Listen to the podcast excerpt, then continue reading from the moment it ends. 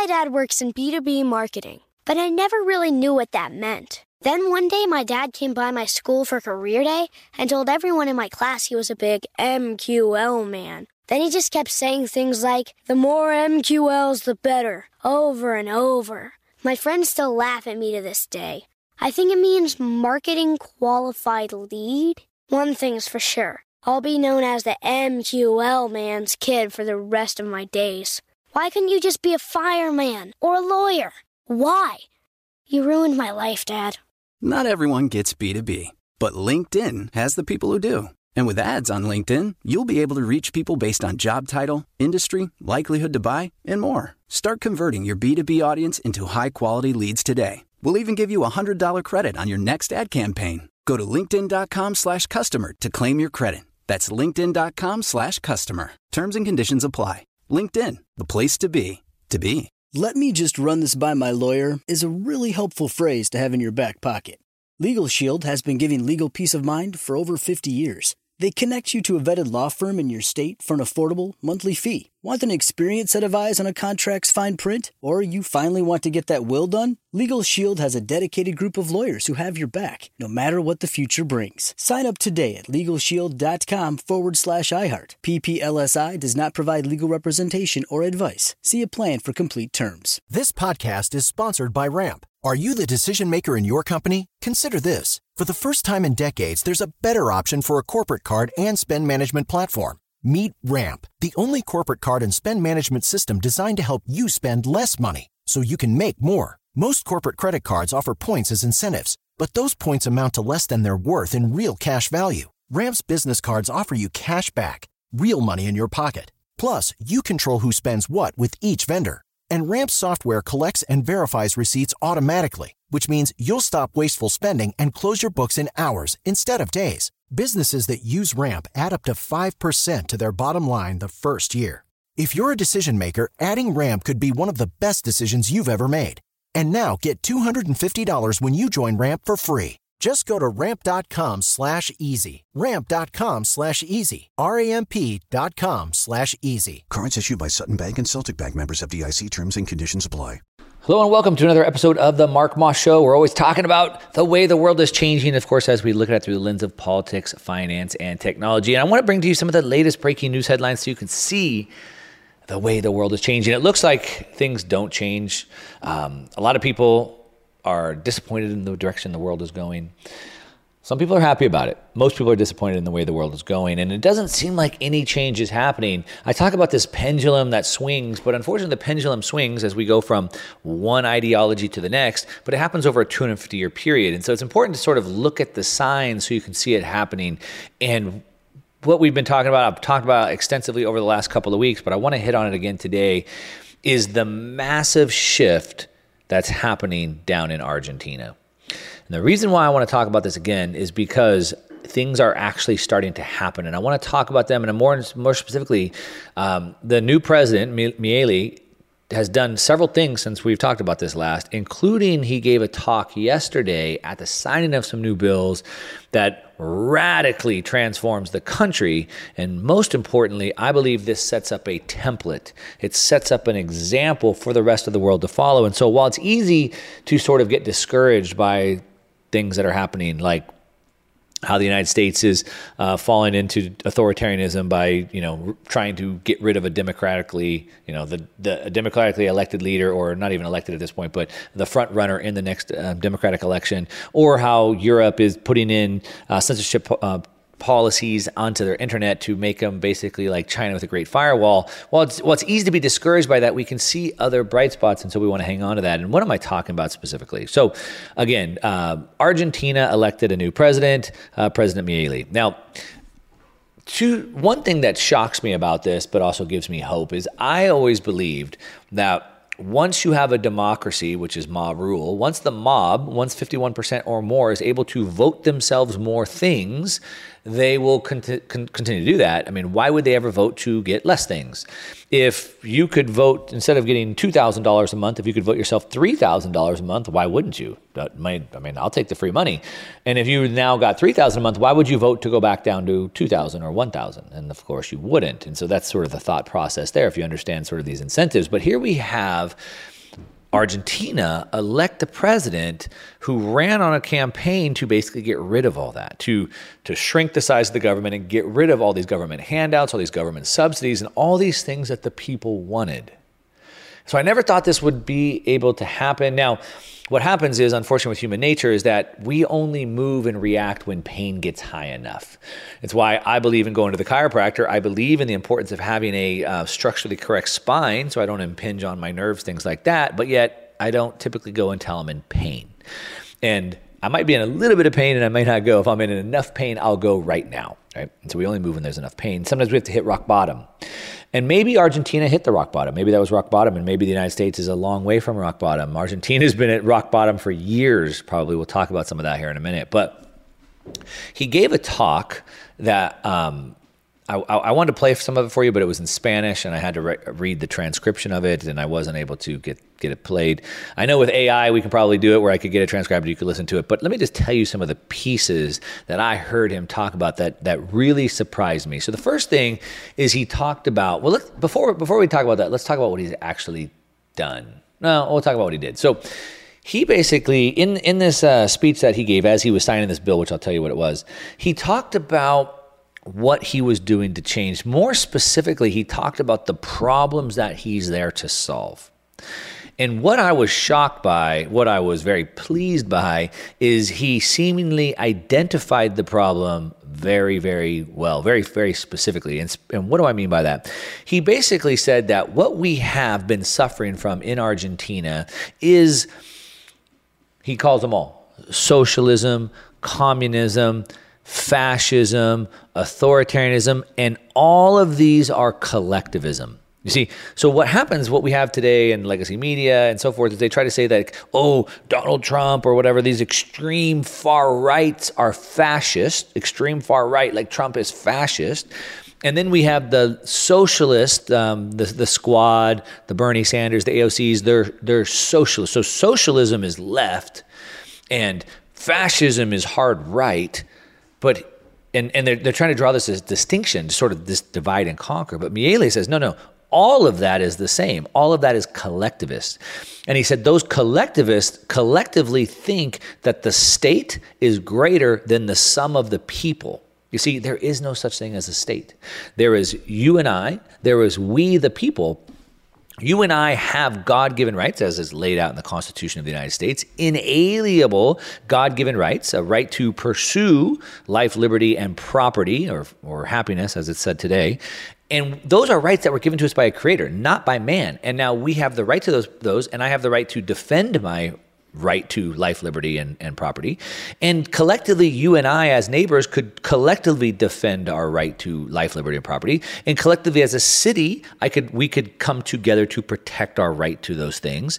But this, there is no city, there is no state. There's us that come together to collectively work on things, but there is no state. And he he says these collectivists think that the state is greater than the people, but that's not the case. Remember, the government in the United States is of the people by the people for the people. Today, we have these Elizabeth Warrens, and they're saying that they want to push policies that the people don't want because they know better, a technocrat. They're the expert. They know better. The state knows better. And he says, no, the state doesn't. He says that the state thinks that they're God. They know better. They can plan the minutia. They want to plan the minutia. They think they can plan the minutia, the every detail of everybody's life in Argentina. But it is about Argentina. It's about the rest of the world. He goes on to say that, um, you know, this this being the problem that they can control that. And he says, in free countries like in America, in the land of the free, you are free to do everything and anything unless there's a law prohibiting you from doing the thing. But in Argentina, and what we're starting to see in the West and the United States as well, but he says in Argentina, you're not free to do anything unless you've been given specific permission to do it. See the difference there? In Argentina, there's so many rules, so many laws, so many regulations that you cannot do anything without permission. Now, in America, in the land of the free, uh, where I live, you can't even go have a birthday party for your kid in the park without getting a permit. And not only do you have to have a get a uh, get a permit, if you wanted to have balloons there or somebody comes for food, you have to use one of the approved vendors. Sounds sort of like Argentina. So we're not free to just go have a birthday party for my kid in the park. No, I have to get permission. And this is what Milei is talking about. And he was able to identify this uh, so articulately. It's also the point that I made in my book, The Uncommunist Manifesto. Highly recommend you read this because we make the exact same book. All politics is collectivist. And it, it's in stark contrast or in opposition to the individual, which is you and I. Now, a couple of things that he did, just to talk about that real quickly. Uh, uh, a lot of things, but basically, he's basically eliminated like half of the government. All of these ministries of fill in the blank, he's just gotten rid of them. He went around uh, on his campaign trail with like a with a chainsaw. He's eliminated about half of the government. He's gotten rid of over 380,000 regulations. 380,000 regulations. Now, when Donald Trump ran, he ran on a, on a, on a campaign. I think his, his promise was to get rid of three regulations for every new one that got enacted. I believe he actually beat that. Um, but Milei just went in and said, Hold my beer. Here's 380,000 that I'm getting rid of right now. Uh, he's repealed all types of laws that are holding things back rental laws, supply laws, gondola laws. Um, national purchase laws, uh, price laws, price fixing, um, trade promotion laws, industrial promotion laws, um, state company laws, transformation of state companies into public companies, modernization of lab- labor regimes, and on and on and on. Basically, it's back back to sort of like the quote from Ayn Rand's book Atlas Shrugged: "When you have to get permission." From men who produce nothing. And in Argentina, you couldn't do anything without producing nothing. He has seen the problem clearly. He's solving the problem clearly.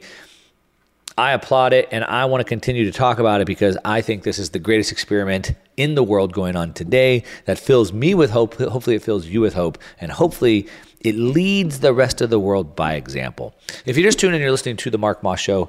I'll be back with more in a minute after a very quick break. Don't go away. I'll be right back. Let me run this by my lawyer is a really helpful phrase to have in your back pocket. Legal Shield has been giving legal peace of mind for over 50 years. They connect you to a vetted law firm in your state for an affordable monthly fee. Want an experienced set of eyes on a contract's fine print, or you finally want to get that will done? Legal Shield has a dedicated group of lawyers who have your back no matter what the future brings. Sign up today at LegalShield.com forward slash iHeart. PPLSI does not provide legal representation or advice. See a plan for complete terms.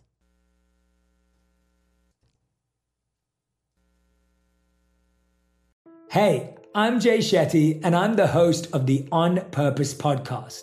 On Purpose is dedicated to helping you be happier, healthier, and more healed. This week, I talked to Orlando Bloom in a rare interview where we went deep into how he got comfortable with fear, navigating the changes in relationships, and how to change the guilt and shame thought pattern. This conversation shows a never seen before side to Orlando Bloom and his unique life journey. I think we all struggle sometimes to really deeply believe that we are enough, that we're valued, that we're valuable. You know, we're imprinted by our parents from the age of zero to seven, right? Mm. I'm constantly trying to go like, how do I detach from my from this idea of what do, is that is that my baggage? It look like my baggage. I mean, I know. Oh, okay, that's mine. Let's unpack that. Listen to On Purpose with Jay Shetty on the iHeartRadio app, Apple Podcast, or wherever you get your podcasts. Snakes, zombies, sharks, heights. Speaking in public? The list of fears is endless. But while you're clutching your blanket in the dark, wondering if that sound in the hall was actually a footstep, the real danger is in your hand when you're behind the wheel. And while you might think a great white shark is scary, what's really terrifying and even deadly is distracted driving. Eyes forward, don't drive distracted. Brought to you by NHTSA and the Ad Council. All right, welcome back. If you're just tuning in, you're listening to the Mark Moss Show. We're always talking about the way the world is changing. We're talking about some of the latest breaking news headlines this week. And of course, when we're talking about freedom, we were just talking about Argentina and what Milei is doing there. He also passed a rule down there that people could use whatever money they want including Bitcoin. Similar to what happened in El Salvador, El Salvador made Bitcoin legal tender, so you can use dollars there. You can also use Bitcoin there. And in Argentina, Milei also said you could use Bitcoin if you want. Why wouldn't you be able to? I mean, in a free country, you should be able to use whatever money you want. I don't know why you have to pass a law for that, but I think it's pretty amazing. At the same time, we're seeing here in the United States um, a sort of this uh, push and pull, tug of war, if you will, about Bitcoin as well.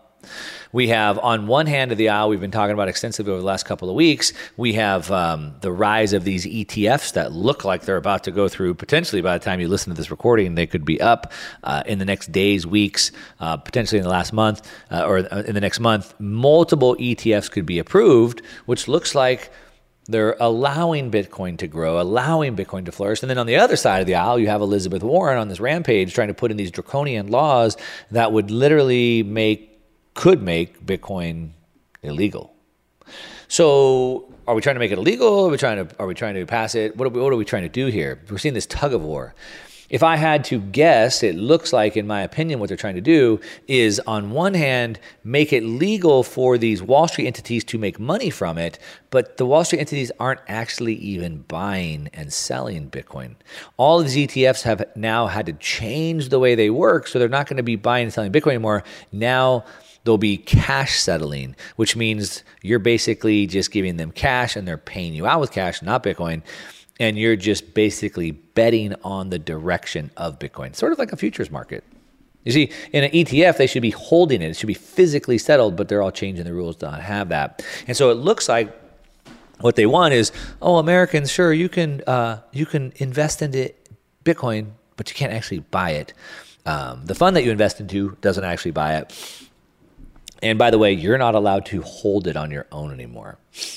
You know, I could see them saying you're not allowed to hold uranium anymore, right? So you have to buy uranium through a fund or an ETF because uranium's dangerous. you probably shouldn't have uranium at your house. But they don't want you to have Bitcoin either. So my guess is that you're going to see these bills by Elizabeth Warren. If this one doesn't go through, we'll see another one rise up.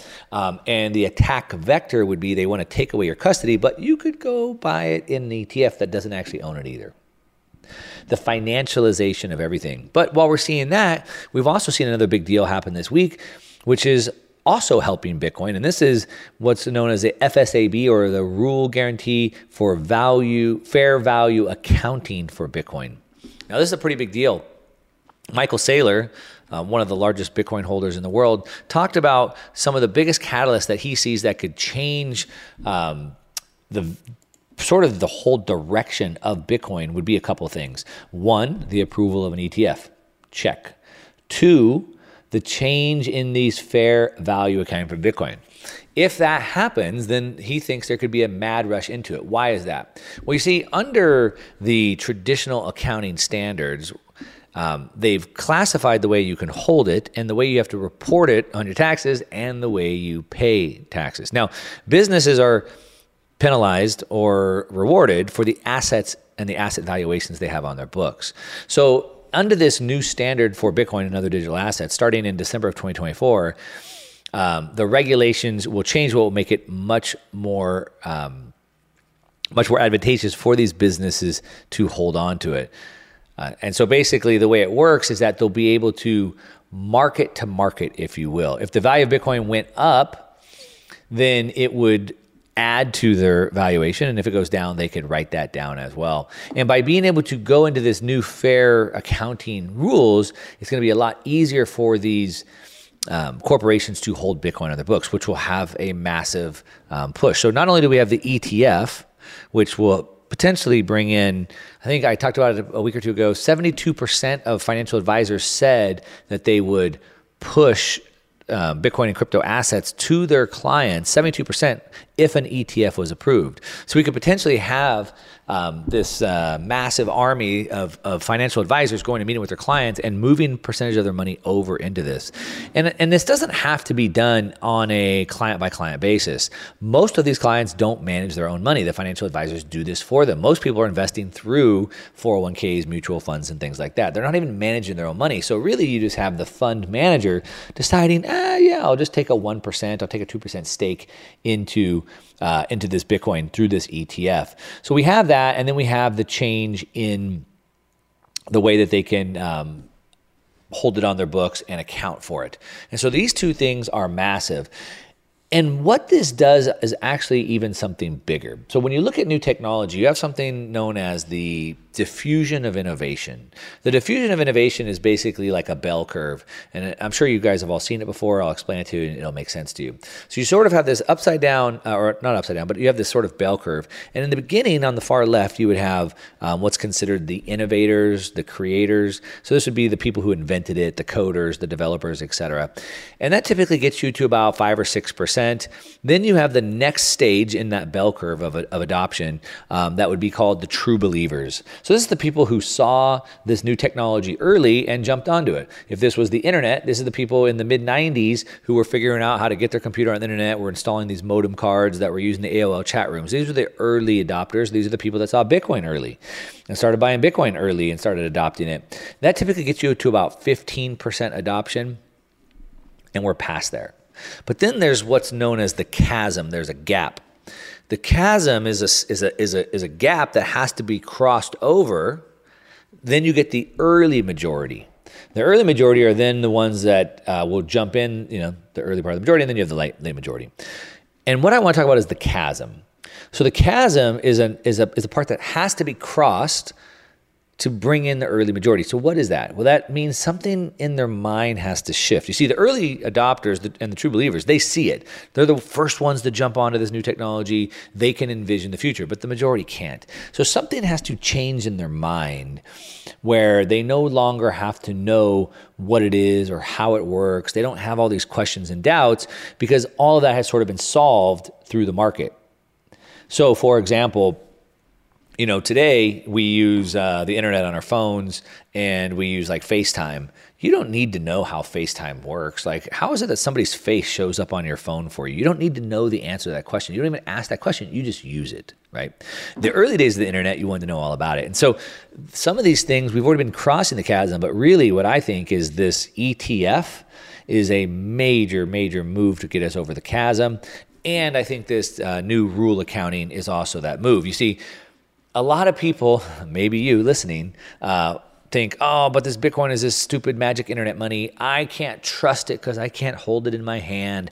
I think it's probably a Ponzi scheme. I think fill in the blank, right? I've, I've heard it all. We don't know who Satoshi Nakamoto is, all these things. But once it's crossed over mainstream, once every, you know, major financial Wall Street institution is now owning it, holding it, your banks own it, hold it, all these big institutional funds own it and hold it because the the not just the ETFs but the but the rule accounting changes, et cetera. Once that happens, and you'll see that it's just in your Fidelity account, all of that doubt goes away. The chasm goes away. Anyway, if you're just tuning in, you're listening to The Mark Moss Show, talking about some of the latest breaking news headlines this week as we talk about the world through the lens of politics, finance, and technology. I got to take a very quick break. I'll be back with more. Don't go away. I'll be right back. Let me just run this by my lawyer is a really helpful phrase to have in your back pocket. Legal Shield has been giving legal peace of mind for over 50 years. They connect you to a vetted law firm in your state for an affordable monthly fee. Want an experienced set of eyes on a contract's fine print? Or you finally want to get that will done? Legal Shield has a dedicated group of lawyers who have your back, no matter what the future brings. Sign up today at LegalShield.com forward slash iHeart. PPLSI does not provide legal representation or advice. See a plan for complete terms. Hey, I'm Jay Shetty, and I'm the host of the On Purpose podcast. On Purpose is dedicated to helping you be happier, healthier, and more healed. This week, I talked to Orlando Bloom in a rare interview where we went deep into how he got comfortable with fear, navigating the changes in relationships, and how to change the guilt and shame thought pattern. This conversation shows a never seen before side to Orlando Bloom and his unique life journey. I think we all struggle sometimes to really deeply believe that we are enough, that we're valued, that we're valuable. You know, we're imprinted by our parents from the age of zero to seven, right? Mm. I'm constantly trying to go like, how do I detach from my from this idea of what do, is that is that my baggage? It look like my baggage. I mean, I know. Oh, okay, that's mine. Let's unpack that. Listen to On Purpose with Jay Shetty on the iHeartRadio app, Apple Podcast, or wherever you get your podcasts. Let's take a moment to breathe. Deep inhale. Extend your spine. Remain focused on what you're doing. If safe to do so, exhale slowly, leaning to one side. Inhale back to center. If safe to do so, exhale slowly to the opposite side. Find mental health resources at loveyourmindtoday.org. This message is brought to you by the Huntsman Mental Health Institute and the Ad Council. Hello and welcome back. If you're just tuned in, you're listening to the Mark Moss Show. We're running through some of the latest breaking news headlines of the week so you know what is going on in the world. And there's something that I've been talking about quite a bit lately. And I'm going to keep talking about it. I'm going to keep talking about it over and over and over because I believe it is the single most important issue of our lifetime. It's the fight of our life and it is going on right now. What am I talking about?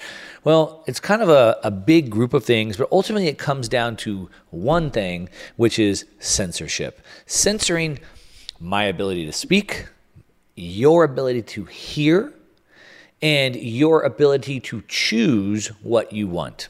You see, if, if they limit what I can say, then they limit what you hear. And if they limit what you hear, then they limit your choices. They constantly, they, whoever's making the rules, the laws, they talk about equality or they talk about fairness. Um, but really, we can't have equality of an outcome. We can have equality of a choice, of a chance, the ability, the freedom to better our lives. But when they censor what I say, they censor what you can hear. And more importantly, like I said, they censor what you can do. Now, in the United States, they keep talking about the democracy, the democracy, the democracy of the United States, a threat to our democracy. We must spread democracy. I just want to say, real quick, for all the listeners, the United States is not a democracy, it's a constitutional republic. If you grew up in the United States, you said this every single day when you put your hand over your heart and you pledged allegiance to the United States for all it stands the republic for which it stands. The republic, it's a republic, you know this. But back to the democracy, even the definition of a democracy would be what the people want, the majority of the people. So we must, one, have an educated mass of people. Two, we must hear from what the people want, and the democracy would be the majority are voting for this thing, this bill, this law, this person, this president, etc. So when they tell you that they're trying to protect the democracy by not allowing a certain group of people to say what they want, how is that a democracy? Obviously, it goes against that.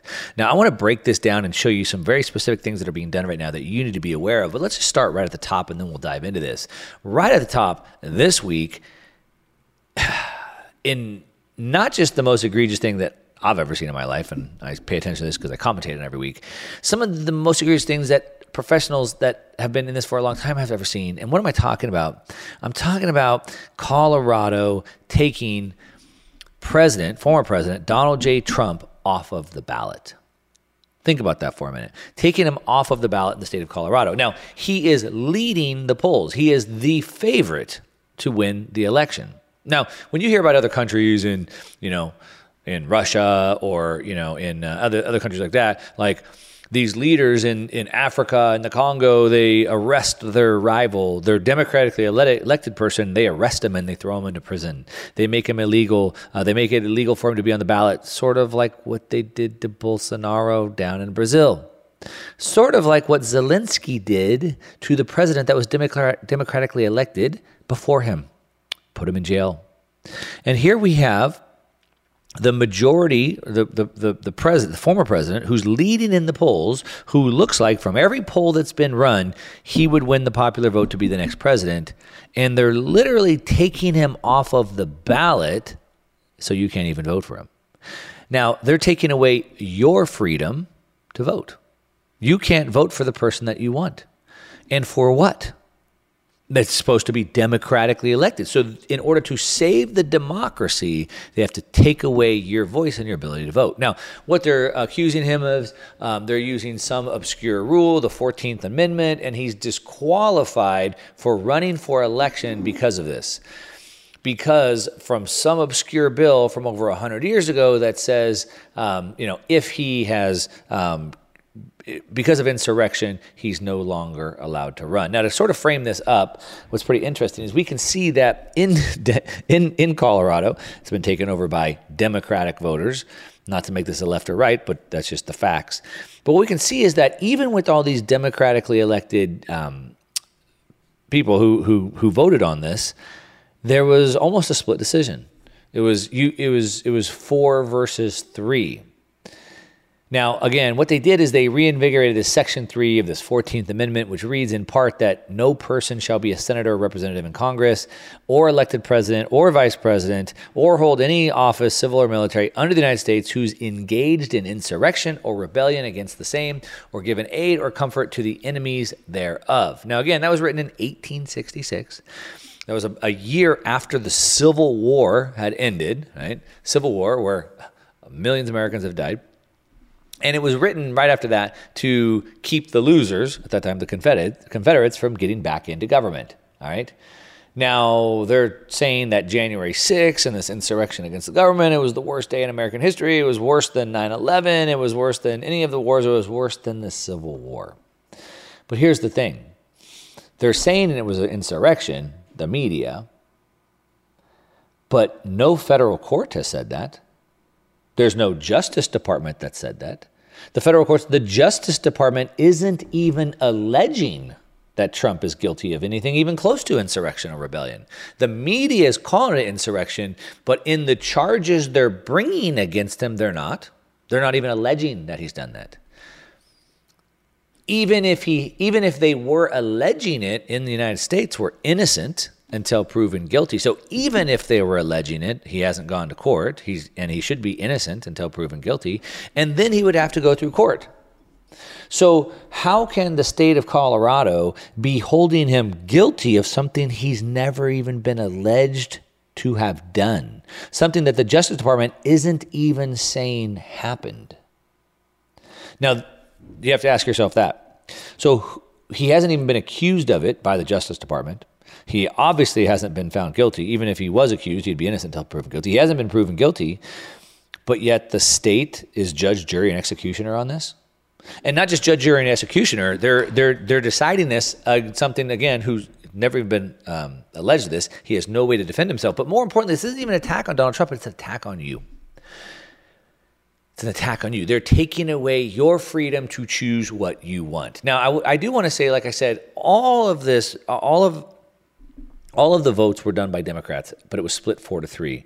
One thing that I think is uh, worth looking into here is that we can see what are the differences of the four versus three. Maybe this is commonality, not causality, but all four of the ones who voted to take Trump off of the ballot are all Ivy League graduates. They all voted to disqualify Trump. But the local colleges, the community, the, the local college um, people voted to keep him on. Is this something about elitism? Is it something where they think they're smarter than you? The elites are wanting to thwart the will of the people? Maybe, right? They're the ones that are alleging this. They're the ones that are trying to take this into their own hands. And they're trying to broaden this law to make it fit. But where does this go? And I always want to look at both sides of this. So now we could say, well, the DOJ never accused him of this. They didn't say he did it. They certainly haven't uh, convicted him of, of it. Um, but what they're saying is he they, they want to use this because he was a, an enemy of the United States. Well, if you know under the Constitution, people are, are voted in on the Constitution or sworn in the Constitution, vowing to uphold it against all enemies, foreign and domestic. You could look at the President of the United States, who is um, allowing an attack to happen uh, by opening up the borders and have an invasion happen, and we could have red states. So now in Texas, they're saying, well, why don't we move, uh, remove Biden's name from the ballot? Should we just have all red states remove the blue state candidates and all blue states to just remove the red state candidates? Like, where does this go? And ultimately, it's not about left or right. It's not about red or blue. It's about you and I and we, the people. All of this censorship is about one thing it's about them destroying the democracy, in their words, trying to protect it, trying to save it. I just want you to understand where this is going because this is going to affect your life. Like I said, this is the biggest battle that we have on our hands. It's the fight of our life because if they take away our ability to receive information, how can we be educated? If they take away my ability to receive the information to be educated, then how can I make informed decisions? And if they take away who I can and can't vote for, then even if I had an informed decision, how could I voice that? And what type of a democracy is that? And once these are enacted, imagine how they can be abused over and over and over again. If you're just tuning in, you're listening to the Mark Moss Show. I got to take a very quick break. I'll be right back with more. Don't go away. I'll be right back. Let me run this by my lawyer is a really helpful phrase to have in your back pocket. Legal Shield has been giving legal peace of mind for over 50 years. They connect you to a vetted law firm in your state for an affordable monthly fee. Want an experienced set of eyes on a contract's fine print, or you finally want to get that will done? Legal Shield has a dedicated group of lawyers who have your back no matter what the future brings. Sign up today at LegalShield.com forward slash iHeart. PPLSI does not provide legal representation or advice. See a plan for complete terms.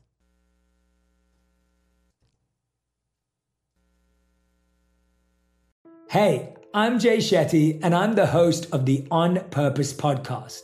On Purpose is dedicated to helping you be happier, healthier, and more healed. This week, I talked to Orlando Bloom in a rare interview where we went deep into how he got comfortable with fear, navigating the changes in relationships, and how to change the guilt and shame thought pattern.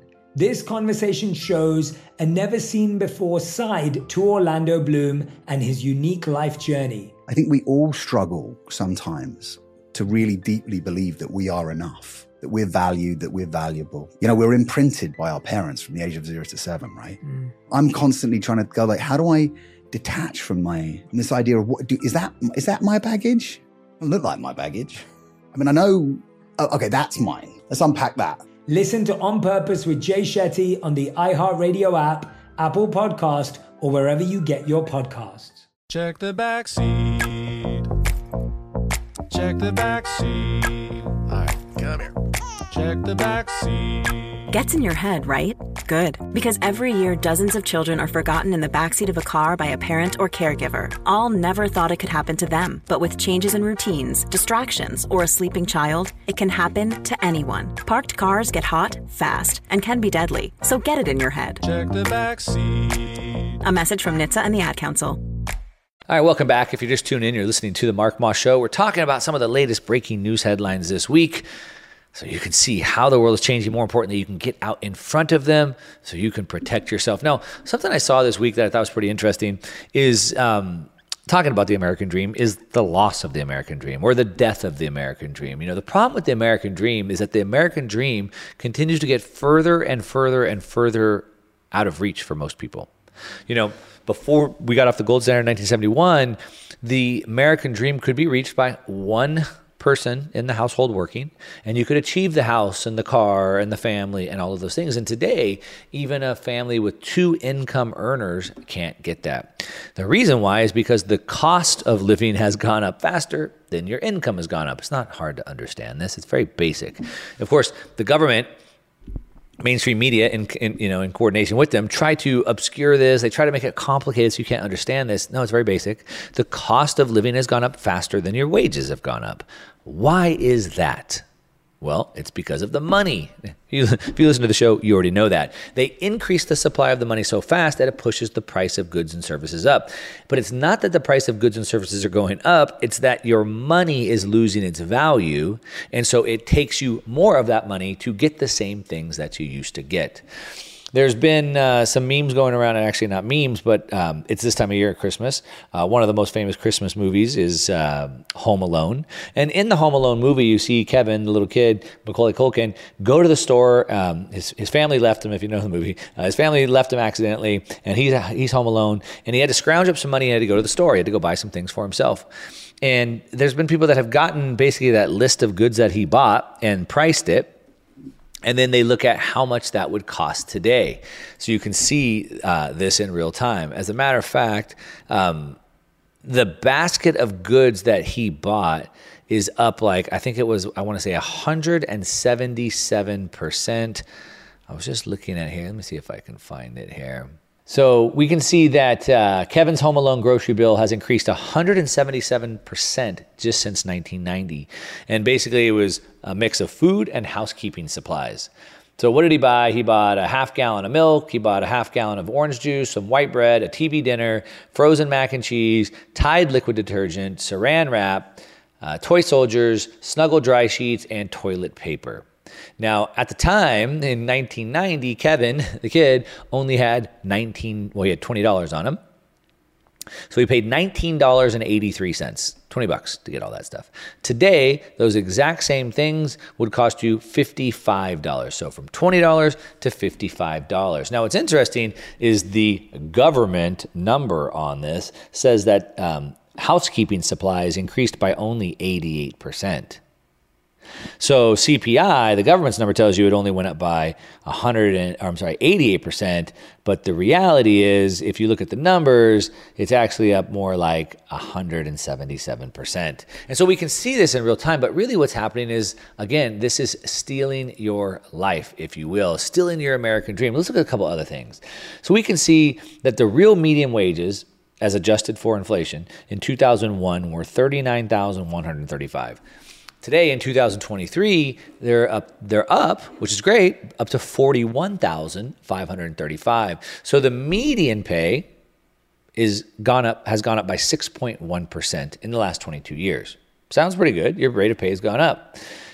But if we look at adjusted household income, we can see in 2001 it's 77,000 in 2023 it's only 63. So it's actually gone down by 18.5% over the same 22 year period. Now, if we look at the CPI chart, which we just talked about, which is again manipulated, it shows about an increase of 88%. So from 2001, it was 157, 2023, it was 295. So while your adjusted, inflation adjusted household income went down, by 18.5%, your cost of living went up by 88%. So it's not the right way. Not only did it not go up, your actually pay went down as prices of goods and services were going up. Now, on housing costs, the median rental price in 2021 was $1,792. It's an increase since 2000 of 106%, basically doubled from 2023. Uh, oh, and then the median homes home price, the sell in 2023 was 454,000, an increase of 181% since 2001. Homes are a perfect proxy for inflation. So, sort of what going back to Kevin's basket of goods being um, 177%, real estate went up 181%. So, real estate is always a perfect proxy. Uh, it always goes up perfectly with the rate of inflation. Now, if you want to beat inflation with real estate, then you need scarce assets in real estate. So these would be trophy assets, trophy homes. This would be beachfront property, lakefront property, something that has something unique. Now those will go up faster, but but real estate is sort of a proxy for that. Now we can also look at other things like the poverty rate. So in 2001 it was 10%. In 2022 it was 9.1%. That's the official rate right? That's the official rate anyway. And we can trust that about as much as we can trust the CPI, which is not at all. We can see that because of this gap of prices going higher and uh, what real wages going down, then how do you fill the gap? Well, you fill the gap with debt. And so we see the massive amount of increased debt load happening. Student loan debt has gone uh, up as high, it's up to 1.7 trillion in 2023, which is up almost 300 or it's up from about 300 billion in 2001 so from 300 billion to 1.7 trillion. That's student loan debt. Now part of that is because not a lot of people were getting obviously not a lot of people were getting student loan debt in in 2001 that's why it was only 300 billion. But when you make it available to everybody and you make it available not just everybody but basically for free and they can get as much money as they want what do you think happens? More people take it and now that more people can take it, then the schools want to take that money from them. And so then we have more people taking it, more people taking it from the schools, and then the price of the education goes up. So now we have all this access to free money. Everyone's going to take the free money. Because we have so much free money, what happens when they create more free money? The prices go up, the student tuition went up. And that's why we've gone from $300 billion in student loan debt to 1.7 trillion. My daughter, um, has friends that are going through college on student loans. One of one of her friends, a boy, got his money and just went and spent it all. He took his friends on trips. That he was going out to dinner all the time. They were doing all these things, not spending his money on school, but on living like this life that he wanted to live. And now he's dropped out. So now he's got all this money that he spent on having a good time because it was just free money for a young kid. Who thinks it's a good idea to give uh, a you know 100 grand to 18, 19 year old boy? Um, But that's what happened, and that's why this debt number has been exploding. But it's not just student loan debt. We see household debt. $15.7 trillion in 2023 which is about double from 2001. It was 7.7 trillion. So to make up that gap of prices rising higher and wages dropping, we've had to add or double the amount of household debt, which is a pretty big deal. That household debt is a drag on the economy. So now instead of deploying new money into things that could make me money like investments, or living a good life, now I have to just pay debt, right? Debt basically pulls value from the future and, be, and brings it back. And so that's what we've seen. So we can basically see from all of these examples how literally your life is being stolen from you. Instead of being able to work less hours to hang out with your kids, instead of taking your family on a nice vacation, you can't afford that. You got to pay for the debt. The debt that you had to pay because your cost of living went up so fast. It's literally your life. You are working more hours to have a lower quality of life than you had before. And again, why is that? Well, it's all back to the government. It's all back to the endless amount of money printing that we have. As they print more money, the money buys less and less goods and services. As the money buys less and less goods and services, yes, your cost of living goes up. And this is a big deal. It's the fight of our life. It's why I'm going to continue to keep it um, at the forefront of this and continue bringing it to you. But you know, one way that we can do this is by uh, we can save the democracy is by saving ourselves. So hopefully you understand this. We need to put it squarely in the hands of the government. This is what I like about in Argentina. President Milei has this understood. He's put it directly in his in his crosshairs. The people of Argentina have rallied behind him and they are going to attack this. Will they fix it? I don't know. We'll wait and see, but I'm hopeful for that. Anyway, if you're just tuning in, you're listening to The Mark Moss Show, I'd love it if you're listening on your podcast player. If you could give me a review of the show, hit me up on social media. Let me know if you're listening. And that's what I got. Until next time, to your success. I'm out. It's brand new, season two. I'm Marissa Thalberg. And I'm Stephen Wolfe Pereira, and we're excited to be back having bigger, bolder, and always real conversations. Straight from the C suite front lines of marketing, media, and more. We have great friends joining from people you may know, like Wilmer Valderrama and Bobby Berk. And people you'll want to know. So grab a coffee or, hey, even an Aperol Spritz and come join us on America's number one podcast network, iHeart. Listen to brand new on the iHeart Radio app, Apple Podcasts, or wherever you get your podcasts. I'm Hannah Storm, and my new podcast, NBA DNA with Hannah Storm, chronicles my six decades in professional basketball. From growing up in the sport to becoming one of sports TV's first female broadcasters. Join me as I dig deep into the game's history, unearth some wild stories, and talk to my friends from the world of basketball, from Dr. J to Charles Barkley. It's been a wild ride, and now I get to take you with me. Listen to NBA DNA with Hannah Storm on the iHeartRadio app, Apple Podcasts, or wherever you get your podcasts. Oh, hi, I'm Rachel Zoe, and my podcast, Climbing in Heels, is back and better than ever. You might know me from the Rachel Zoe Project, or perhaps from my work as a celebrity stylist. And guess what? I'm still just as obsessed with all things fashion, beauty, and business. Climbing in Heels is all about celebrating the stories of extraordinary women, and this season is here to bring you a weekly dose of glamour, inspiration, and fun. Listen to Climbing in Heels every Friday on the iHeartRadio app, Apple Podcasts, or wherever you get your podcasts.